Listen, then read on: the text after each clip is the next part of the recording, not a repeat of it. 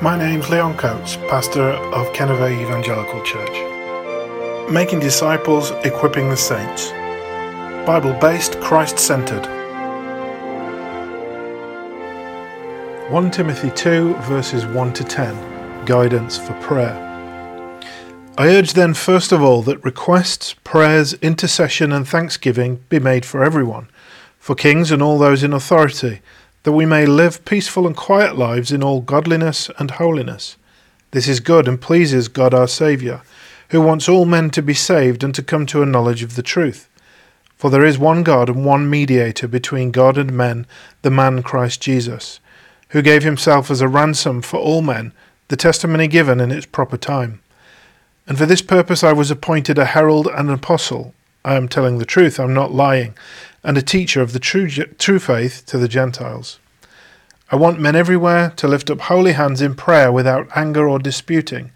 I also want women to dress modestly, with decency and propriety, not with braided hair or gold or pearls or expensive clothes, but with good deeds appropriate for women who profess to worship God. There's so much in this text. But if you're ever in doubt as to what to pray, there are various scriptures you could go to, and this is one of those go-to places. The Apostle Paul gives his protege Timothy three things to think about when it comes to prayer.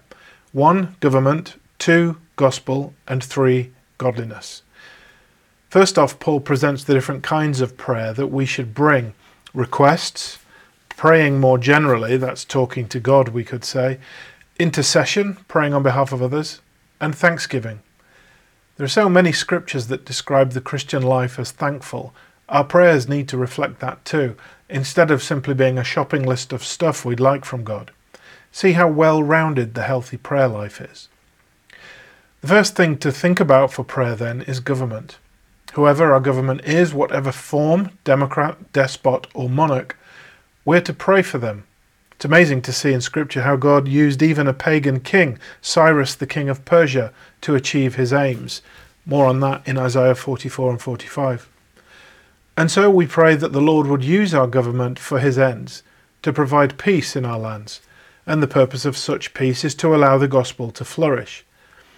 In these verses Paul spends the most time describing the gospel, the furtherance of which seems foremost on his mind when it comes to prayer.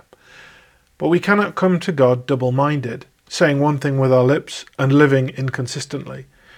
With examples of sinful tendencies for men and women, uh, God wants men to lift up holy hands. That's not about their posture, but about their attitude. Does what they do match their message? Are they practicing what they preach? You can't come to God in peace if you're not being peaceful towards others. And as for women, not being overly focused on appearance, but deeds matching profession of faith, practicing what you preach. Prayer is not just bringing a shopping list of requests to God. It's part of our relationship with our Heavenly Father. We come with the right attitude, lives increasing in godliness, and with a gospel focus too. So three things to think about when it comes to prayer: government, gospel, and godliness. Thanks for listening to the Solid Ground podcast. It's our hope that Christians would be encouraged to present a biblical worldview and others would hear the gospel. If you have questions, please email contact at kenova e c dot com. That's contact at kenova e c dot com.